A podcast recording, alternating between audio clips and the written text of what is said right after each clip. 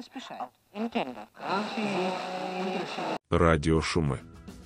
Про Київську Русь з несподіваного боку. Доспілкувалися в редакції ось до чого.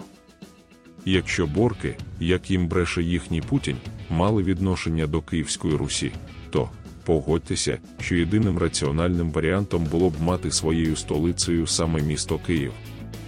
І в самому серці Європи, і кожна каменюка історична. І тій шалаві, якій захотілося придумати собі в Москві власну царську історію, і мумії червоній нічого не потрібно було б придумувати. І фейкові статті писати було б не потрібно.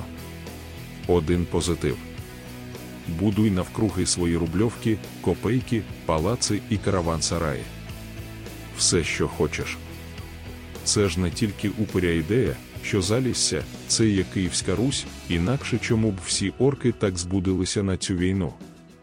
Але чому вони так не зробили за сотні і сотні років?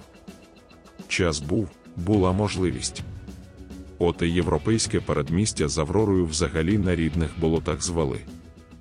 А тому, мабуть, що не відчували себе тут вдома, тому, мабуть, що чуже, недружнє середовище, народ ворожий і неприязний сприймають тебе як завойовника і інородця. Ще й несамовито боїшся цього народу, який, як щось не так, одразу бунтує і нищить всю знать. До того ж, всю красоту, яку вирішив замовити в іноземних архітекторів, всі ті палаци і каравани з сараями хочеш поставити в себе вдома. Якого біса ставити все це багатство на чужій землі для ворогів? Бо ми їм завжди були ворогами. Ніколи, психологічно, не дозволиш собі таку розкіш когось облагодіяти. Який закон кочівника? Все найкраще тягни в юрту, нору. До того ж своя земля головна, а значить всі інші, периферія і глушина, навіть якщо твоя земля на болотах, а глушина і є історичним серцем стародавньої цивілізації. Чим далі від боліт, тим своя цивілізація ближче до тіла. Може, сучасна ідея цих терористів і їхньої війни в тому, щоби нарешті зробити Київську Русь власною єдиним, доступним їм способом.